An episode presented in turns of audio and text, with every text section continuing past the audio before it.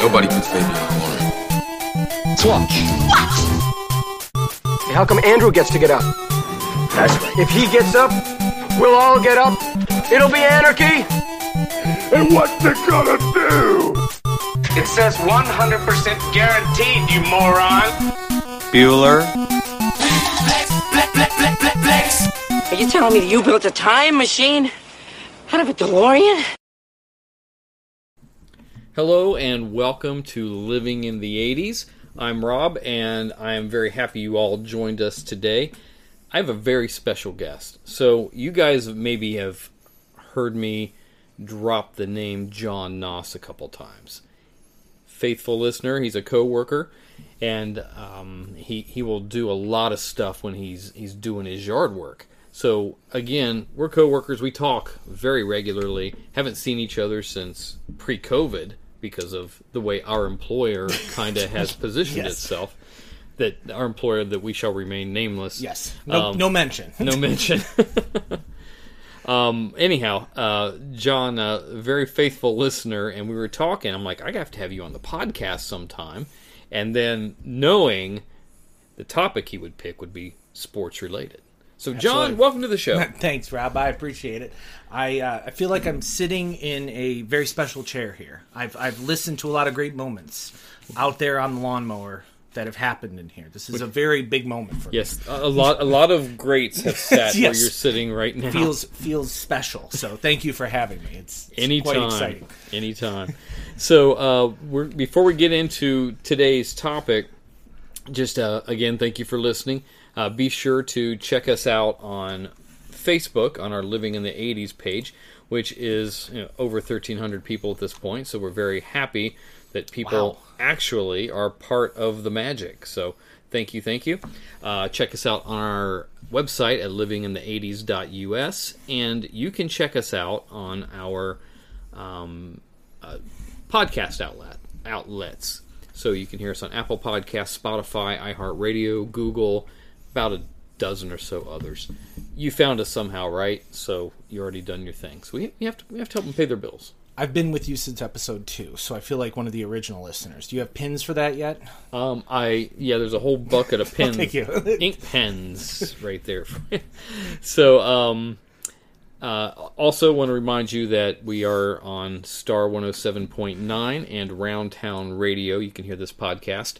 And coming the first of September, I will be doing my own countdown show. So that'll be universal and worldwide. So uh, very happy and excited about that. We'll give you details as they become available.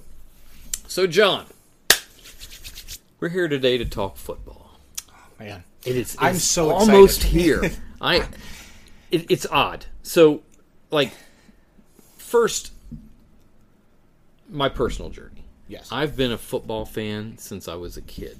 Uh, I played played pee wee football and I didn't know that. You I- played pee wee football. pee wee football. Oh, man, what'd you play? back when. What I was a Is there positions in pee wee football? there are positions. I was a linebacker. Oh, dang! All right. and and I was a I was a guard. Oh. Which was funny because I was a very small kid, but you know every play's a handoff to the running back anyway. So as long as he goes over the side where the bigger kids are, I'm just I'm just eye candy. So I started doing that. Never played any organized football after that. I regrettably I should have. Uh, I was I was a little undersized when I was younger, so I was afraid to get crushed. I wish now I would have just taken that chance. fair. So life's full of regrets. That's mine. I didn't play football, but I've always been a huge fan. I always would play backyard football with the guys in the neighborhood. Even as an adult, I still played flag football and just loved it. And so, being a fan, just about my whole life. Uh, the 80s I remember very fondly because uh, late 70s, early 80s, I collected football cards, traded them with the kids in the neighborhood, and uh, like those, I, I couldn't wait for the weekend so I can watch football all weekend. And some of those things haven't changed. you still got the cards? No, I sold them. I sold them with my baseball cards all in like a, a lot, just all together, and I got probably ten percent what I should have got.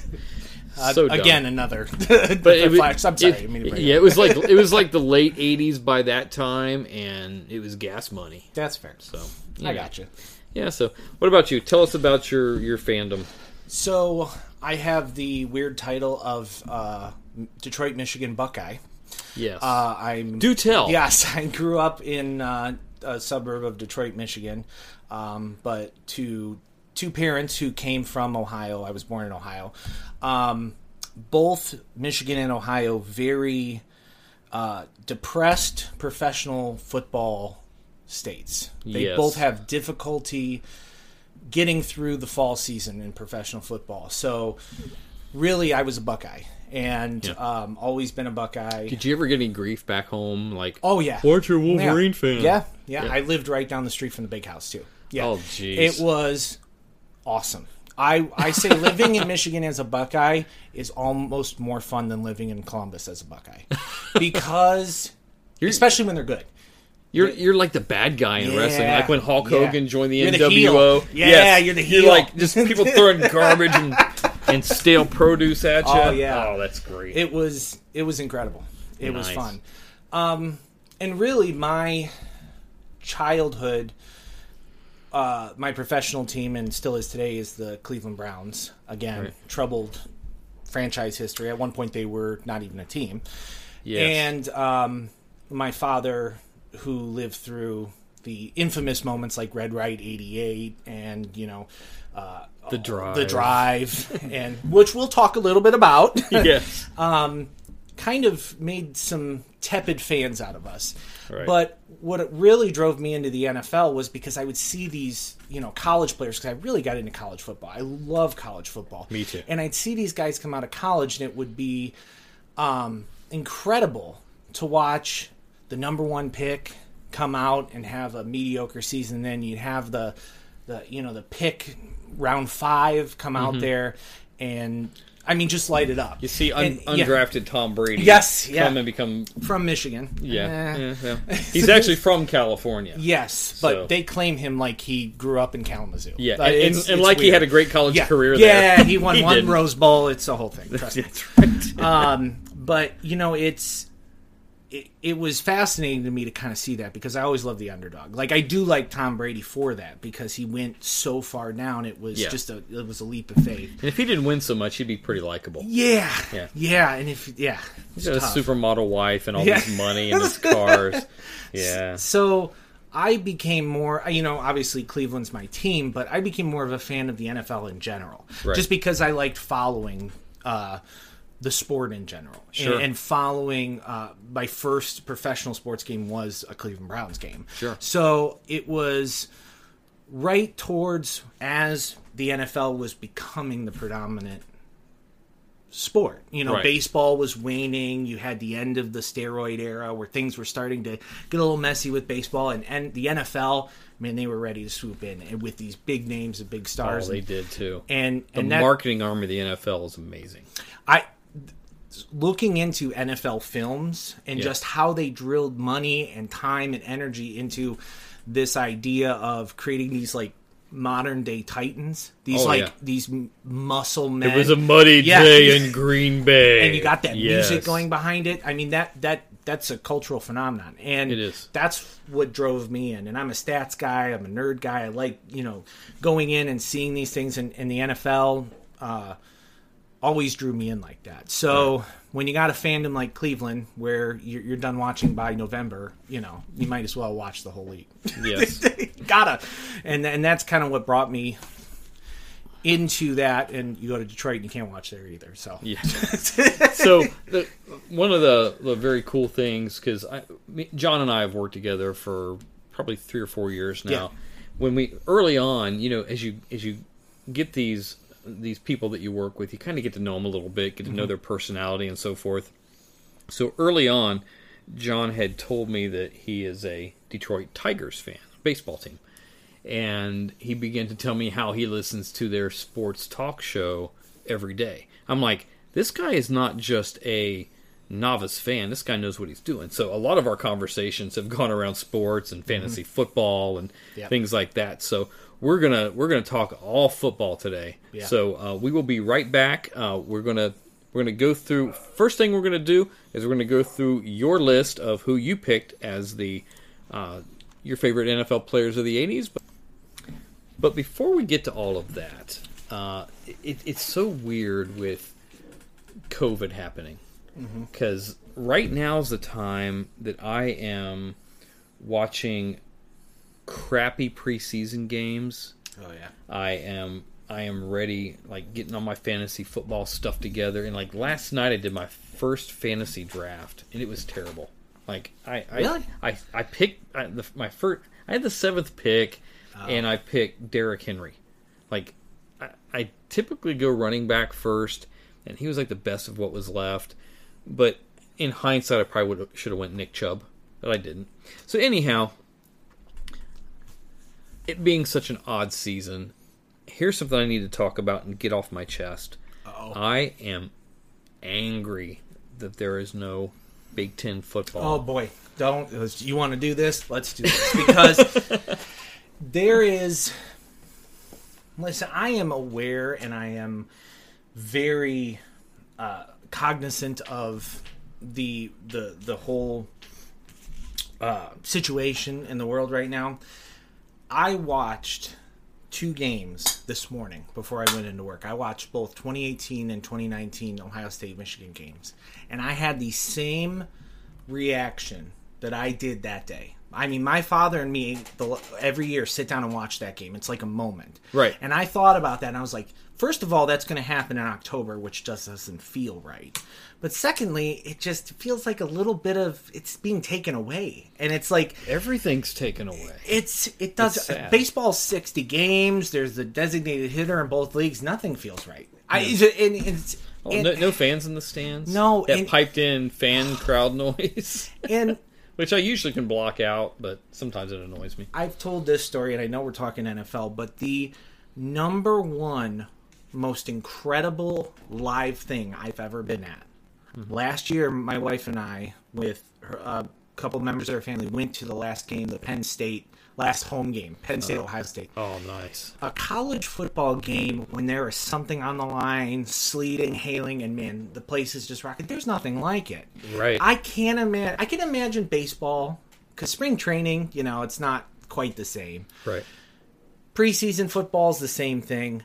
I cannot imagine college football coming back with no fans. Um, The, the tailgating experience, tailgate- like all ESPN game days yeah. out there, Fox's oh big shows Yeah, out all there. three of them were out. there. Yeah, they're, everybody's there. and it just it was incredible and and it just it's like i'm like do i want it back no Oh, no no i mean like do i want it back without fans Oh. because i i don't want it back without fans I, I do. I, I want to see the You would guys take it back without fans? Hmm. Yes, I want to see the guys play because that yes, that would be missing an element of the game. But the fact that they're playing the game and, and the Buckeyes, you know, those of you listening around the country, around the world, um, I, I'm a huge. The Ohio State Buckeyes football team is my favorite sports team, more than the 49ers, more than the Reds, more than the Blue Jackets. It is Ohio State Buckeyes. they're 1a for me Yeah, and and they them they have so much, such a promising potential year, so much they can do. I I can accept the fact that there's no fans. I can accept the fact there's no tailgating, and some of that experience is not there.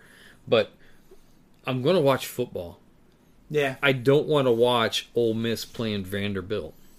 I don't want to. Oh, yeah. I, I don't want to watch Pitt playing Boston College. No, you don't? I don't want to watch Baylor playing TCU. Uh, Oh, that one, might, that one might be kind of interesting. man i love tcu that might be a little interesting, but it, it's I, I want I want football. And, Yeah, and I get it. It's I- not the full experience, but, But if, nothing is If right those. Yeah. if those people down south can play football, we should be able to play football. The NFL's playing. Today, our governor said high school football you can Yeah. play if you want to. yep they did And and so, if high schools can play with with a lot less medical personnel available, with a lot less um, ability to test the players and things like that, why in the world can't these these universities with these multi bazillion dollar TV contracts and all this money they have to sink into the program and the healthcare and the well being of the players? Why in the world can't they be playing? and those of you who don't live inside ohio our quarterback who transferred in and we've adopted the Yeah. uh, fields He's one of ours now. he's one of ours h- started a petition that he wants to play this year. And they had a quarter million yeah. people in one day. And I, you know what? I You was might one have- of 'em. You might have talked me into it. You might. This is Power this is, persuasion. This is polite discourse. This is what that sounds like. Yes. I, I think you might have talked me into it because I just had a hard time. Because college football is that one thing, man. about the it- pageantry. it is just the Yes. band goes out there. It is just there's something different about it. But man, it's going to stink. And- Yeah. And, and, and they already got the schedule screwed up. The schedule looks atrocious. Yeah. I, I mean, like I said, Michigan's being played before Halloween. Yeah. Which just means that That, that should still yeah. be the last game no matter Ugh. what. No matter So- what, that should be the last game. Whether, whether that last game is November 1st or December 1st, Yeah. that needs to be the last game. But uh, you know what? At this point, I'll take it. Yeah. Like, okay, you so might- yeah. so the question is, if if Ohio State is playing Penn State and they're both undefeated and the game's 35-31 with 3 minutes to go, Buckeyes are down, driving down the field. You mean tell me you wouldn't watch that? Oh, absolutely. There no, absolutely. No, that's what I said. I said you're, I'm on board with you. I Yep. because I still watching a YouTube clip of a game I know the result to. I watched the Penn State game where they were down by I Yeah. think 15 with the fourth quarter. What was that? 2 years ago? Yeah. That was the gray out And game. they, and they came out and they came out and it was J, uh, JT Barrett, I think it was who Mm-hmm. that was. I still get the same reaction Mm-hmm. because football for America is just it's a different it hits differently for some reason when when those moments happen. And I think you're Yeah. right. I would tune in yeah. if I knew that was happening. I would tune in. yep. And ah, man, it's just the whole thing's screwed up. I'm just I'm and like I said, I enjoy watching Michigan. If I could watch Michigan lose on a loop for the rest of my life, every hour of every day, watching Jim Harbaugh with that sad look on his face after, you know, he came to you in, in San Francisco and, and you know You know, I was happy to see him go. I, I was happy when he came from Stanford, very promising, got him to a Super Bowl. yeah But for some reason, he It's decided Kaepernick should be in there instead of Alex Smith, I wore my khakis for that, so you could you could feel it. who who would have. I think Alex Smith had a better chance of winning that Super Bowl than Colin Kaepernick did. Down, uh, never mind. I can go on and on Yeah. about that all day. But I could um, watch him lose all day. Yes, I could too. And so I I saw something today. A friend of mine posted that uh, a Big Ten insider said the feeling within the ranks is we screwed this up. They acted quick. Yeah. They're the first conference to do it. Well, they I think they thought everyone else was going to jump on board if they did. The But Pac, that's typ- Pac-12, they're a bunch of sushi eating, Starbucks Okay, drinking. USC's. Let's talk about living in the '80s. Let's talk about USC, right? Um, no, I mean the Big Ten. That's typical Big Ten. They think that they are, which they are. They still have the standard-bearing Yeah. teams, but I mean, like nobody in the SEC cares if Purdue's playing football this year. Let's be honest. And and Let's be honest with people in Big Ten don't care if Purdue's Purdue's playing playing football. football. They want to see And- Ohio State, Michigan, Wisconsin, Penn State Penn every State, other year. Iowa. Yeah. Yeah. And so I don't think that they realized that they didn't have the cachet that they thought they did to come out and say, we're not playing football this year. And then, you know, the Big 12 goes, yes, sir, we're coming right behind you. And I The mean- Oh, SEC, SEC's like, there ain't no way. We're yeah. we're Well, that's then, a whole Then the ACC's like, well, we'll do what they do. yeah, yeah, 'Cause because the ACC has garbage. nothing. Yeah. And, They've got Clemson and nothing. and I really do think, too, that um, my unpopular opinion, and it's been an unpopular opinion for a while, is that the Big Ten needs to go expanding into Big 12 territory, anyways. And I think they were trying to sniff out seeing if Oklahoma or Texas would would opt out of the season too, and then they could start talking about because Oklahoma and Texas are kind of sitting by themselves out there in Big 12 country, and Yeah. I think Big Ten's always had them kind of on their radar ever since Notre Dame fell off the face of the Yeah. I, I was kind of hoping when they expanded and added. Um, Nebraska. no, uh, Oh. Nebraska's fine. Um, when they added Rutgers and uh, Maryland, I thought, you know, this would be a great time for somebody like Missouri to come Mm-hmm. aboard. Geographically makes sense. I would have taken West Virginia.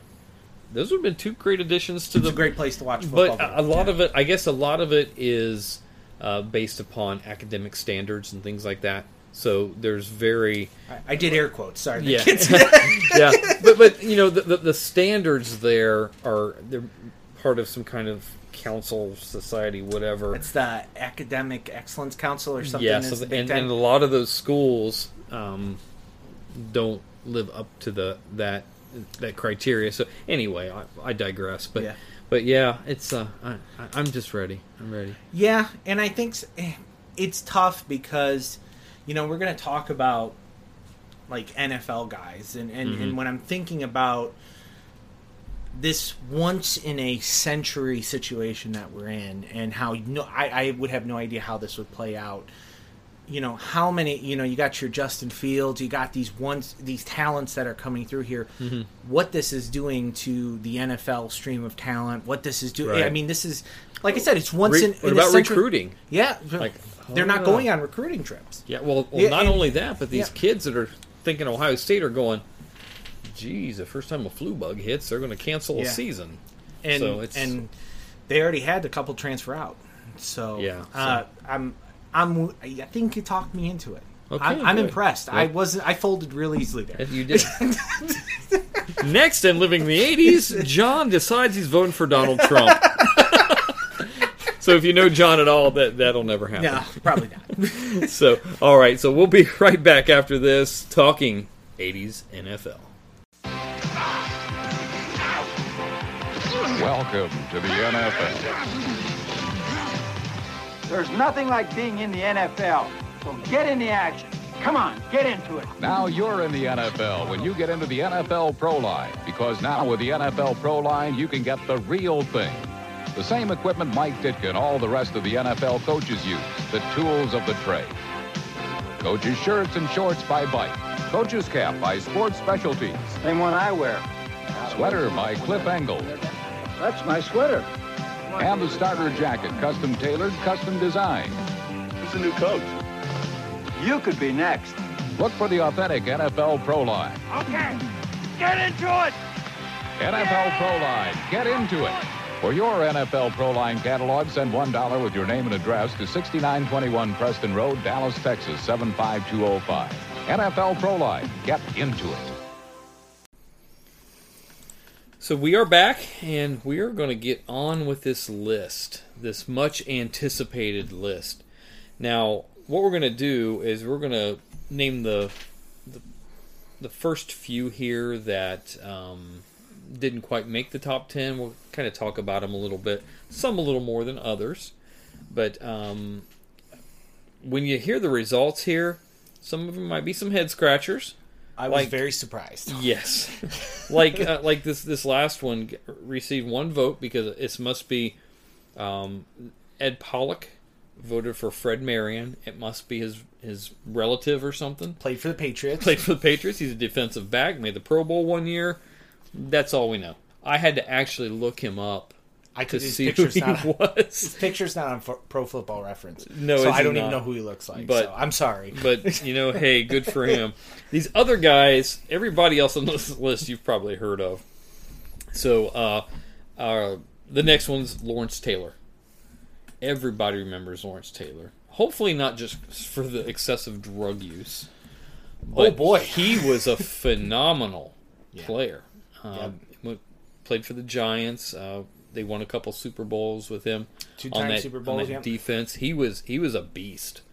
He he was a ten time Pro Bowler, um, MVP. Which in you know as we dig a little deeper into the '80s, one of the biggest things about the the the era is just how many of those um, non quarterback players got MVP awards. It's, Yeah. it's much more common in the '80s for that award to go to a non quarterback. Yeah, which which wide is- receiver Yep. or running back. Yeah, quarterback still got it, but Yeah. it's seeing defensive guys get it.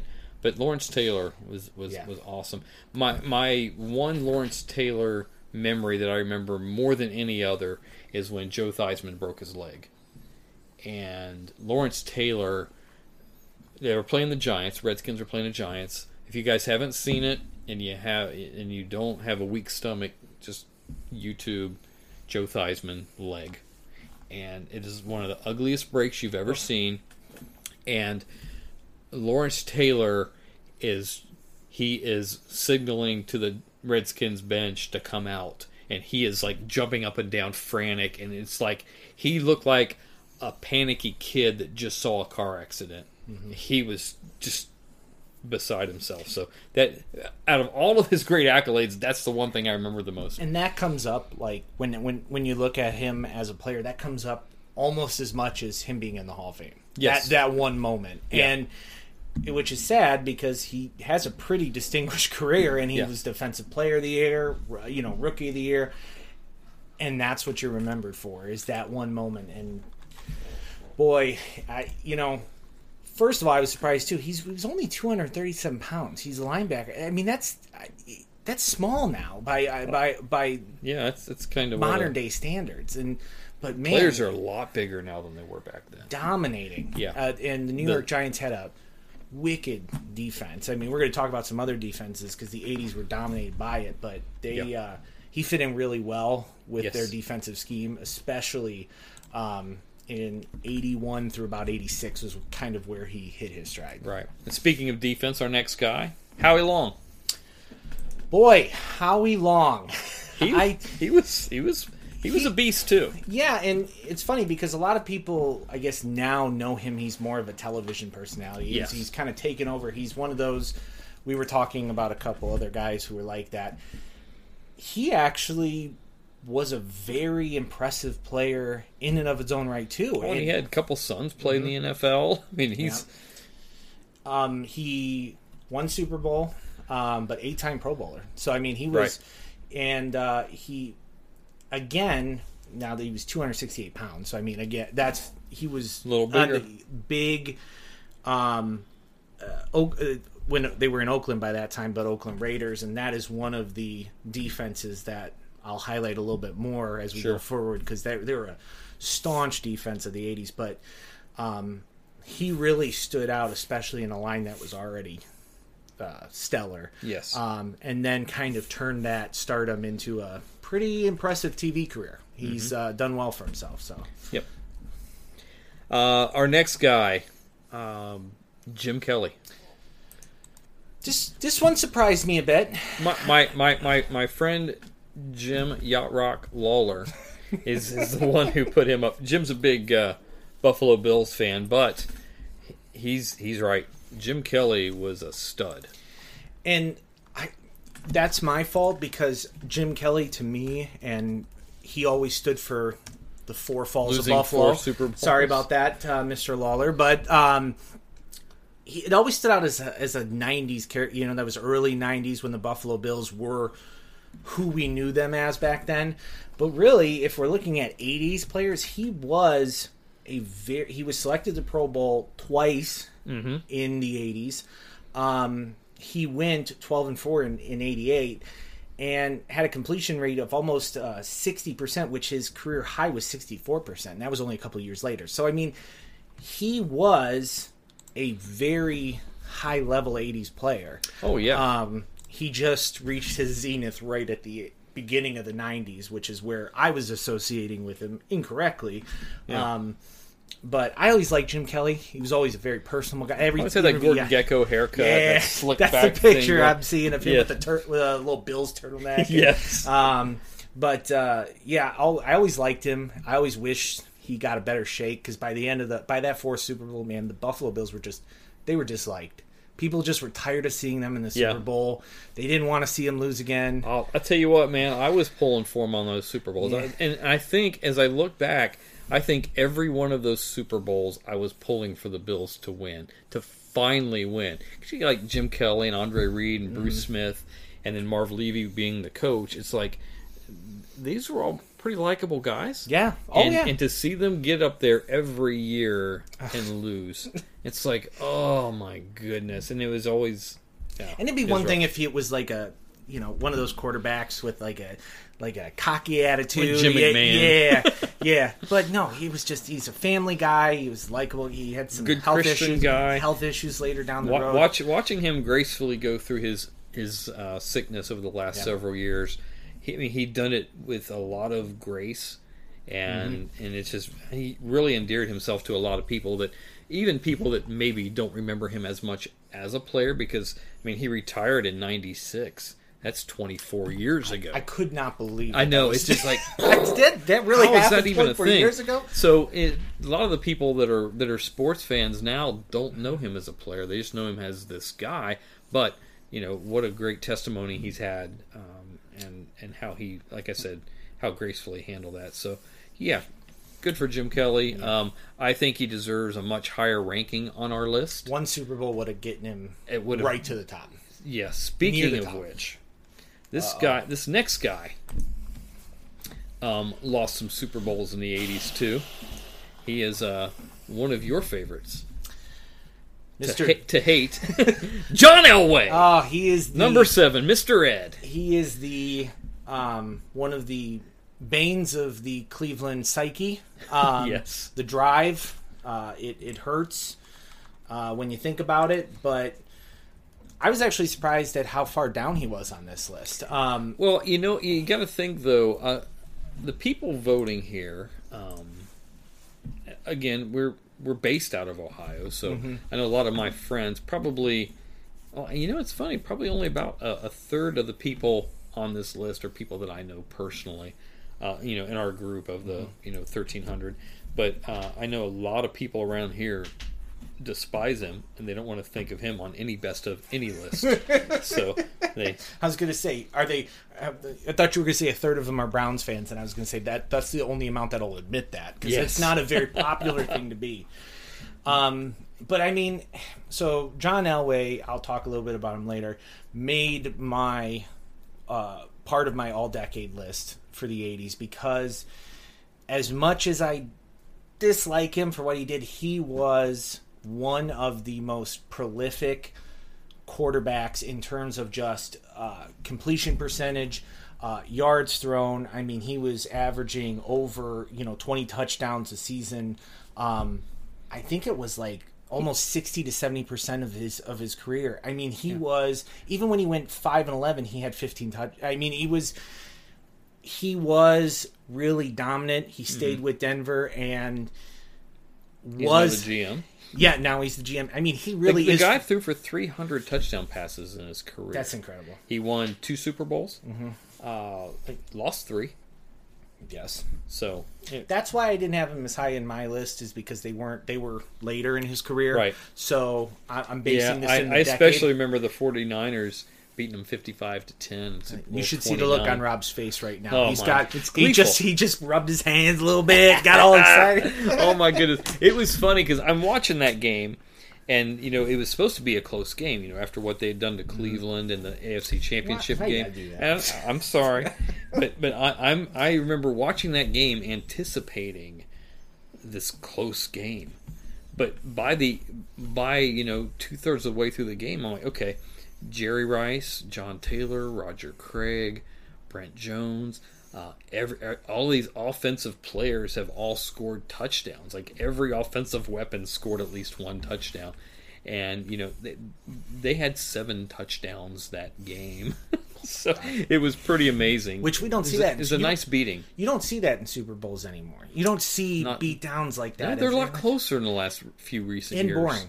Yeah. I- I- oh my gosh, that that one with the Rams. Oh, Oh my, the Rams and Patriots. I know exactly where I was sitting for that, and my wife left about five minutes in the game.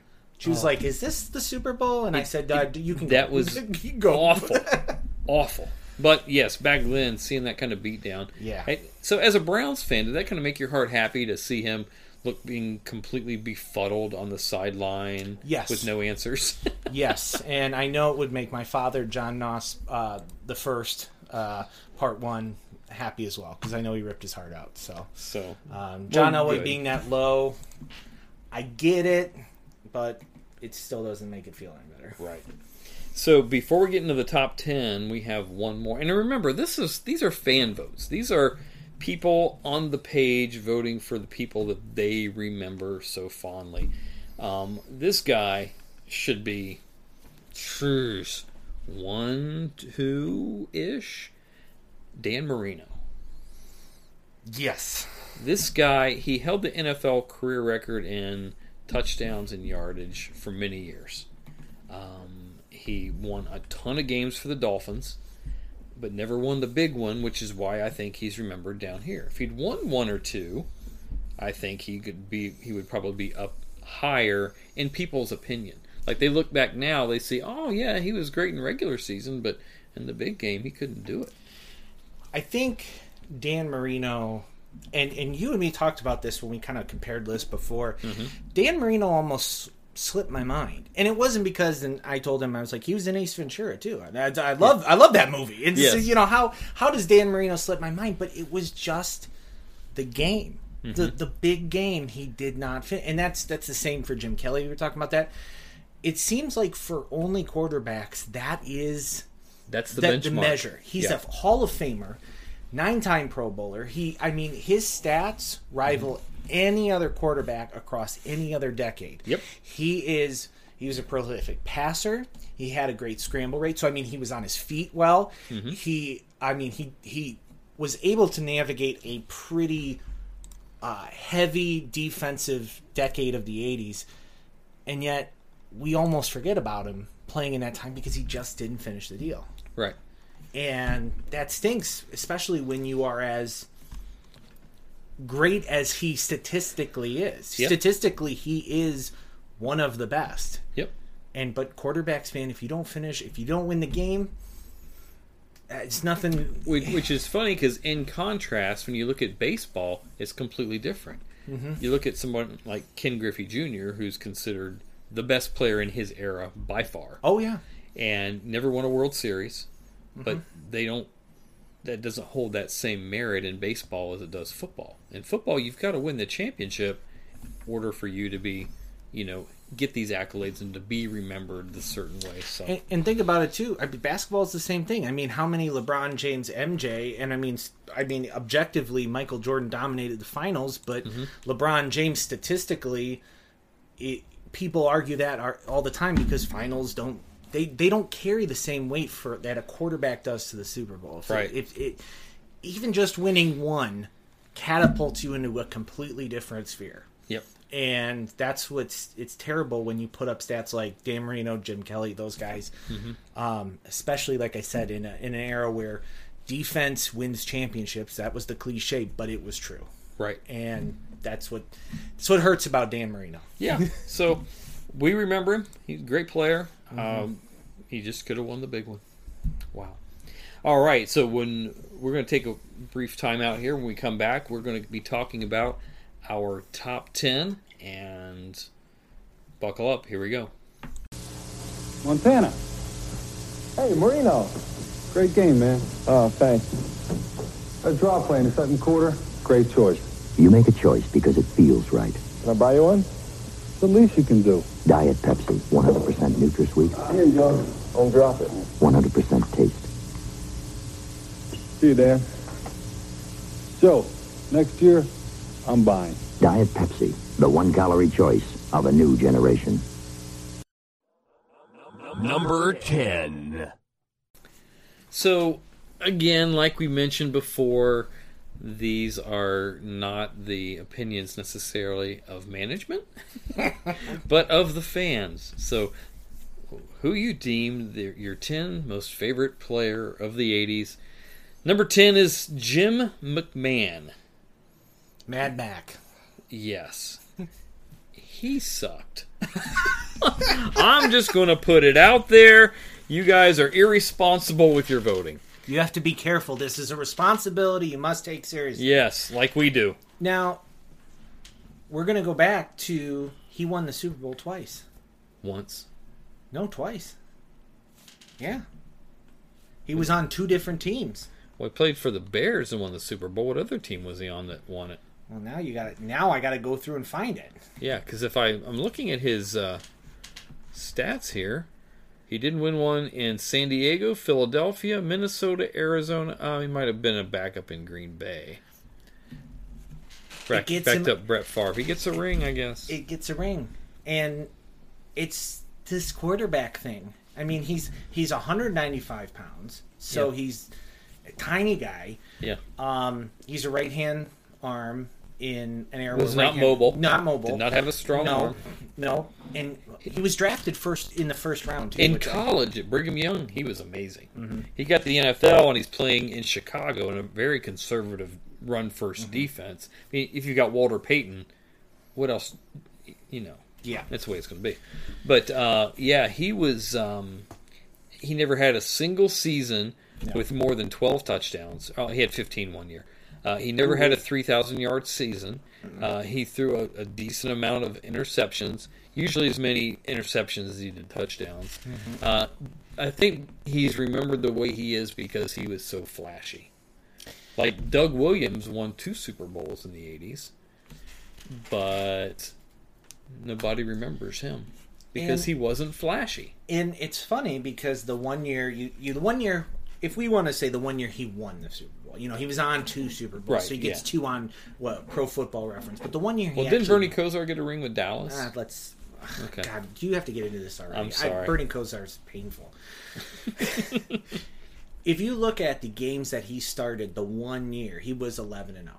Yeah. and that is the only time that he posted anything over ten wins Mhm. in a, in in a season he started Right. as the quarterback. Yep. So he had one year of brilliance. And and 15 touchdowns, Well, I'm sorry, 11 interceptions. One year of one year of good play. And that's that's that's a flash in the pan if we're comparing him to some people like John Elway and you know these these Jim Kelly these guys who had sustained excellent careers. He he did go to the Pro Bowl that year, '85. Oh, ooh wee. He did. Was it still in Hawaii? Uh, probably. well, it was between. I don't know. It might have still been in Miami in those days. It's hard to tell. But uh, yeah, I, you know, I, I I'm watching um, uh, Johnny Be Good the other day. Uh, the movie Anthony Michael Hall, Robert Downey Jr. Uh, it's, I love your brain sometimes. Thank you. So I'm watching. I'm I'm I'm watching that that movie, which like you know I'll get in these moods. Like I'm in football movie mood right now. Like I'm watching the series of Friday Night Lights from Yeah, beginning to one. end. So, but uh, I'm watching Johnny Be Good the other night, and Jim McMahon is Mhm. in that movie, and he plays a flashy quarterback. And another show that I love is The League Oh, that's and he has a he has a bit part in one of those episodes. He's signing autographs. Him and Taco go into Mhm. business together. So, you know, he's known for the flash, not for the play, which is how he made our list. So, you know, He's number ten He's in your number 10. hearts, and that's all that counts, Yep. right? not in mine. Number nine. Number nine is a guy that had he had a better career in the 70s. By the time the 80s hit, he was on the downside of his career. Uh, 80, 81, he kind of was okay. 82, he fell off a little bit. 83 he was almost nothing. Terry Bradshaw, our favorite huckster. Man, you took my opinion. Dang it! Did I? I'm I, sorry. I, no, I was ready to serve it up. I was ready to get excited because first of sorry. all, he played for probably the most disliked team in my heart Hmm. in the NFL, the Pittsburgh Steelers. Yeah. Um, so he naturally starts off with a negative two there. Yeah. I don't find his production in the 80s worthy of this. I mean, really, if we're talking about 70s quarterbacks, he is probably near the top, if Yeah. not the top. Yeah. He won, uh, what's that, three Super Bowls in the in the 70s, and uh, really recorded quite a prolific passing uh, uh, yardage Mhm. in that time. Right. 80 81, you're right. He had a couple of. Uh, In in 1980, through 22 TD passes, Yeah. 2,900 yards, very good. That they they um they'd won the Super Bowl that year. Mhm. No, uh, yeah, they, they won it in 1980 after the 1979 79 season. Ah, I- I- it always is confusing. So, I get you. So so the 79 season, 80, 81, not Yeah. bad. But then 82, you know, he was on his way out, and Yeah. then. You know, He wasn't the starter by 83. Well, that and it was also a short strike shortened season in '82, and then by '83 he he played in one game. He won that game, so good for him. It's probably against the Browns. But I'm sorry, John. I just I just keep jabbing you. You're I such a nice guy. I. I, just hit you with a right hook and a left cross. It's easy when the team color is also in the name. Yeah, uh, you know. so Terry Bradshaw, Yeah. uh, more of a '70s guy in my opinion, but you know, you guys vote him number nine, so he's number nine. You can have him. All right. Number 8. Number eight is your guy, Bernie Kosar. Oh, man. Number 19 from the University of Miami. You know, Bernie Kosar is one of those players that, for nostalgia's sake, when you look back on him, you just you, you smile, you think about the good times, and then when you look at the stat sheet, you're like, okay, it was all in my mind because Bernie Kosar had He was a winner. He was a winner when it didn't need to win. Like you don't you you go. He was a he was a double digit winner as a starter once Mm-hmm. in 1986. And, you know, he came in with all this promise. It was, you know, the Cleveland teams of the late, of the, the mid to late 80s were legitimate. They had legitimate players. They, they played in front of a gritty, uh, packed stadium. I mean, th- we're not talking about the modern day Browns. We're talking about a, a real Yeah, football very team. working class, a blue collar town, And he fit was right he into was that. yeah, he he did. and especially coming from Miami, you know, there was always that little, you know, would he fit in with that? And Yeah. and then well, he grew up in northeastern Ohio, Yeah. so and that's the team he grew up rooting for. So I, I, do think people thought, kind of saw that Hollywood part of Mhm. him, that Hollywood Yeah. Florida part of him, Yeah. um, and just kind of uh, kind of wondered. But I mean, he, he fit he fit perfectly. Uh, he was, I mean, he in spite of some of those Browns teams, um, I think he had a, a pretty decent career. Uh, I, I think, like in, in other parts of the country and other fan bases, uh, he may be a trivia question. He's still Yeah. beloved in Cleveland. Oh, yeah. as, Mhm. as much of a drunken lush as he is, Mhm. and and some of the things you hear about him now. Um, yeah, I I'm not a Browns fan, but I I like Bernie Kosar. Always have. I mean, he he threw for three thousand yards four different times. and and his I mean- completion percentages are some of the better.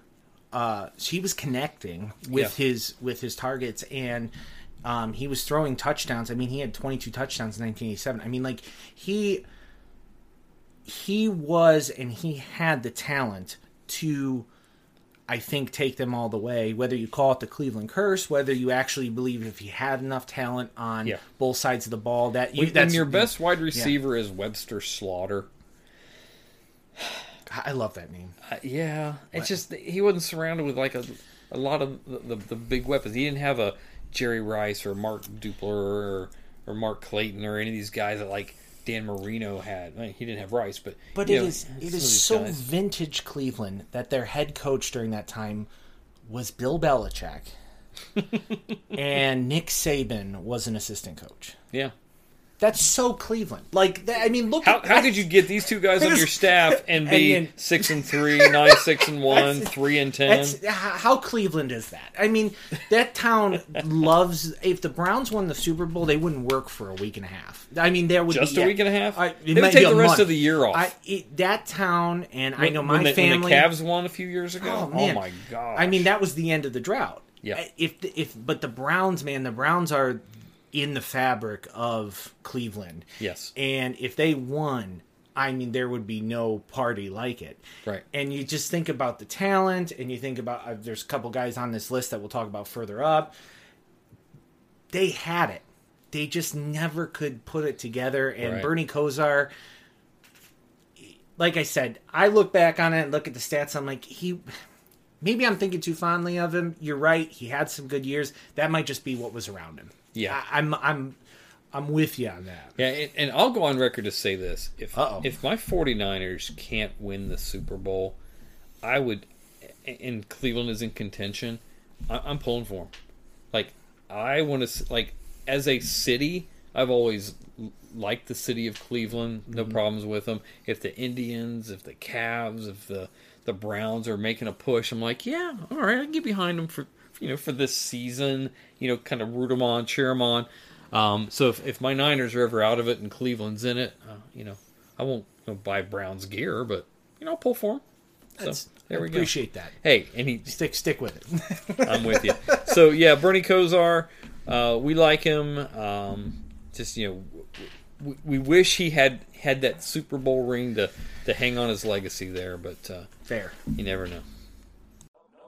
Number seven. So number seven. You all did it now. I'm not gonna say that I'm mad at you, but I am extremely disappointed. Uh, I had such high hopes and expectations for you, and how in the world is Jerry Rice number seven? It's a it's a travesty. This guy is the greatest wide receiver of all time, not just now, but in the future. Nobody is going to come close to hitting the records that that he that he has got over the course of his career. I'm with you. I was shocked, chagrined, and disappointed right along with you. Mm-hmm. Jerry Rice sticks out to me as when you talk about football, when you talk about monolithic names, names that go. We talk about the Mount Rushmore of NFL players. Yes. Jerry Rice is on there. Yes. In that, in the wide receiver category, I mean, it is such a drop off in the 80s and such a drop off in general. Yep. I mean, he, three time Super Bowl, 13 time Pro Bowler. He was the Offensive Player of the Year, what's that, twice? I mean, he was dominant. And it was when he got space. Like, if you watch video of him, when he got space, there's a couple players that we'll talk about further up. When they got into open field, Mm-hmm. I, there was no stopping him. Right. And Jerry Rice was that. I mean, his nickname was World of uh, was it World of uh, uh, Flash eighty. Yeah. I mean, it was just it, he was gone. Yep. And he was quick. Uh, 200 pounds. I don't know how he's running that fast. 200 pounds, six two.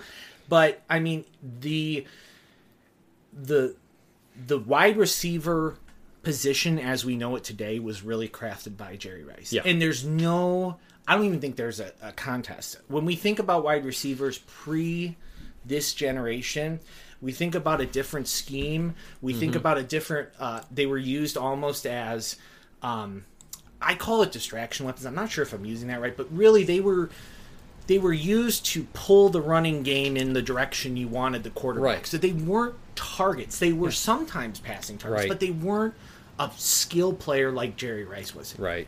That now you could see kind of the evolution of the wide receiver because before Jerry Rice came along, like Lance Al- Alworth, uh, he held most of the, the records Jerry Rice ended up breaking, and he, he played in the in the '60s, early '70s for the Chargers.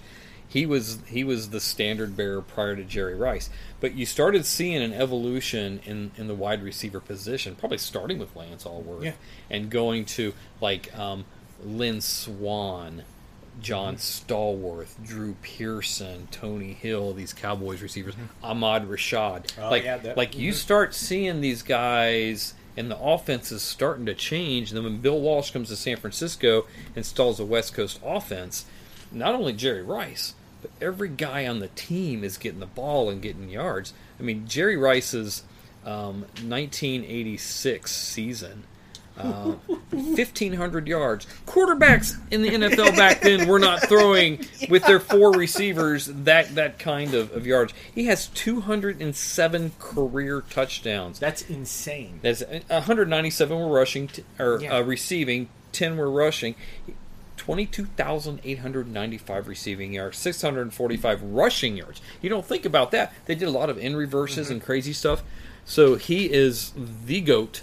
Yes. Like, you know, there, there was some debate a few years ago was, was, you know, Tom Brady or Joe Montana the greatest of all time. Well, you know, with all the Super Bowl rings and now statistically, it- it's kind of it, it's it's more you know accepted that you can call Tom Brady the goat and and people go eh, it kind of is yeah, Yeah. there's not a lot but with Jerry Rice the closest maybe Randy Moss and he's Yeah. not even close I don't even think. I think if I would have to look up his numbers, but I don't think he approached that twenty-two thousand yards is a insane number. oh yeah In- absolutely And if you think about it too, um, when you think about the evolution of the NFL in general, Mhm. the West Coast offense, you brought that up. Um, the the offenses in college were at a different and this when I was talking to you about kind of my history with the sport. The, Mm-hmm. the NFL for a long time was dragging behind Mm-hmm. in terms of just the offensive schemes. Like the college was where these these coaches would, you know, spend a lot of time on these kind of wacky. ske- The wildcat was going on in there. You know, these weird, these weird thing. And that West Coast offense, that um, there's different names for it, but that was the NFL was still in like grind, grind the ball, grind Yeah. the ball, grind it out, run Three it yards out. in a Yeah, cloud of dust. They were playing Woody Hayes basically football. Yes, they were playing rugby. Yes. Essentially, they Yeah. were just they were, and that having a target like Jerry Rice who Mm-hmm. could move the ball with his feet, had the hands that were basically glue. Yeah. and Well, he did You stick Stickum. yeah, yeah, but well, But but you know what? Other guys were their guys. too. I was going to say the stickums. All I over remember the- seeing Fred Biletnikoff play with the Raiders back in the '70s, and is like, he's a white guy, and his hands has got like glue dripping off of them. Oh okay. man, the They TV was too grainy to pick it up That's back right. then. Now, But- now on your HD TV, But you can see everything. But here's the thing, though: you got the Stickum, but then you got these modern NFL Yeah. gloves that are basically Yeah. the same thing. Like you can catch things that the, the bare hand can't catch. So, in contrast, like let's take a look at the active players that are as close to J- getting Jerry Rice's records. The guy that's the closest is Larry Fitzgerald. He's got 120 touchdowns. He has 77 more receiving touchdowns to go to catch Jerry Rice. He has 17,083 Oh, he's not- receiving yards. It's not even close. He's, he, he needs 5,000 yards. He's been playing since 2004. he does not have 5,000 yards left in him. Now, he may have a, a good year or two left. Yeah. I mean, it, it seems like he has got the fountain of youth a little bit. I mean, he had 804 um, uh, receiving yards last year, but he only had four touchdowns. He's only had a handful of two-digit touchdown years. So not to knock Larry Fitzgerald, he's one of my favorite like non-49er players, class guy on and off the field. But um, you know, Jerry, he's the man. No one's going to come close. And to give you even more perspective, because while you were saying that about the longevity, I mean, uh, Jerry Rice played till he was 42 years old. Mhm. The same year that Larry Fitzgerald started, 2004, was Yep. the his last year. Yep. The bulk of those yardage, that he only had three seasons with over a thousand yards after 1996. So everything else, all these monster numbers we're talking about, were from when he was age 34 and younger. Yes. So basically, take out the last eight years of his career and Yep. the whole before. I mean, that is just an incredible. I mean, uh, he he must have been targeted every other play. And, and when you look at the tape, it basically feels that way. Well, I just- mean, if well, think about if you if you look at those teams he was on, like either had Roger Craig or like Ricky Watters playing running back. Those guys Mhm. were getting you know, thousand yard years. Yeah. Like Roger Craig would would get uh, his numbers were insane. Um, same thing with Ricky Watters. Same thing with John Taylor. So like these guys all had great statistical years, but Jerry Rice was there the whole time after Craig had retired, after Ricky Watters had come and gone to Philly, like um, John Taylor had come came and went, Terrell Owens came and went. Like Jerry Rice was always the man. So yeah, we could talk all day long about how awesome Jerry Rice is, but we don't have all day long. So he's number seven. Number seven. Under protest. Number six. Number six, I, I think he is on here because people remember him as being an awesome player. Mhm. Um, Barry Sanders is who we're talking about. Uh, he actually only played one year in the 80s, which is 1989, but he had 1,400 yards, 14 rushing touchdowns. Uh, he was phenomenal. I remember watching him play at Oklahoma State and just like this the guy's a human highlight reel. He Yeah. does things with a football that I have never seen before. And I think it's funny when you look at 80s, the running back position. Mm-hmm.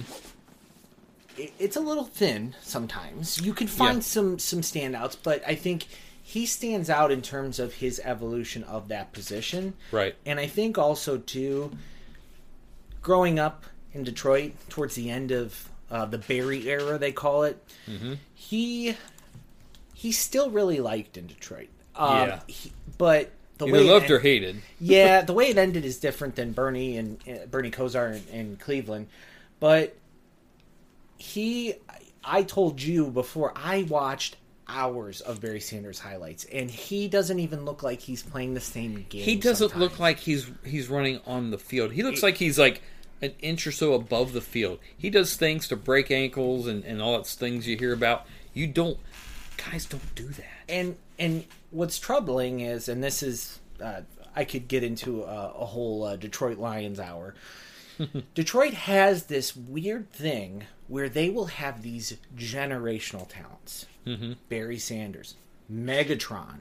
Yes. I mean these these titans who, who are statistic. Matthew Stafford statistically is a outstanding quarterback Oh, yeah. who sits at Ford Field in Detroit and meanders along and hasn't won a playoff game his entire time there. They haven't won a playoff game But he's great to have on your fantasy team. yeah, and it's but it's this Detroit thing that it, it they always just languish there and they never leave. Megatron, Barry Sanders, Matthew Yeah. Stafford, they they don't go anywhere. They Right. retire. They're like, I'm done with this. I, I did ten years in, in a Lions uniform. I'm done. Yeah. And and Barry Sanders the same way. He ran for his second to last season. He rushed. I, I mean, i these incredible stats, and, and he had what is it, over two thousand yards. Yep. 2053 yards his last season. and that was his that was his career high. Oh yeah. He went out on top. Yeah, like like he played during the 90s. Yeah. He was like th- the guy in the 90s. And we we were talking about running backs not not being like outstanding. What would happen is, is like a running back or two would would be good on a team for a couple years and kind of fade away. A couple more years on another team. You know, it's just like there wasn't the consistency like you're getting now with like Ezekiel Elliott, Yep. Saquon Barkley, Mhm. uh, Christian McCaffrey. These kind of guys, they are these are just we're in a rare time of great running back talent right now. But looking at Barry Sanders, to me, he is the best running back of all time. I don't He, think he you is, can argue He that. is not the NFL's all-time leading rusher. That's Emmitt Smith. But I think Barry was better. In fact, I seen Emmitt Smith on an interview not too long ago, and he he called Barry Sanders the best ever. It's which I mean, this is the all-time leading Yeah. rusher. Sam, this guy's better than me. It's and again, he I associate Barry Sanders with the '90s. Me too. In terms of his era, Right. and by that point, the defensive stance of the '80s was waning. Mhm. Um, the offensive just push into the '90s was happening. You were seeing the big the quarterback. I call it the quarterback renaissance, but like I said, the Dan Marinos, the the, the big name quarterbacks who had the power arms and the the mobile quarterbacks were starting to become more of a thing. That opened up that running game a little bit differently. Like you're right, they would they would be there for a couple seasons and then they would drop off. Yep. And that Barry was a beneficiary of that change in the offensive. Uh, I guess I don't say scheme, but just a really the way the offense is kind of uh, uh, set up. Right. And like I said, he's a good pick. Mm-hmm. You know, he just he falls into one year of the '80s. This is statistically good year in the '80s, but um, like I said, watching him, he he was there. He made the Pro Bowl the second year I lived in, in Detroit, and then faxed in his retirement in 1998. That's Yes. that is one of the all time great. Um, uh, take it to the man stories. Let's Yeah. put it that way. The- uh, I'm out. I was stunned Yep. when that happened. Yep. Because I mean, again, I was a couple of years into fantasy football at this time, and Barry Sanders was always like the first or second guy picked. Yep. So, well, John, we've run out of time. People are like, "What? You only you only got to number six? There, there's five more." Yep, you're gonna have to tune in next week for the for the top five. Sorry to do it to you, but uh, we've got so much more we, we're going to talk about on this subject. Uh, so next week, uh, me and John will be back here. We're going to hit up the top five, and um, and that's what we'll do. So see you next week. uh, yeah. So uh, we're going to close out with Judas Priest from the movie Johnny Be Good. So this is Rob, and this is John. We'll see you next week.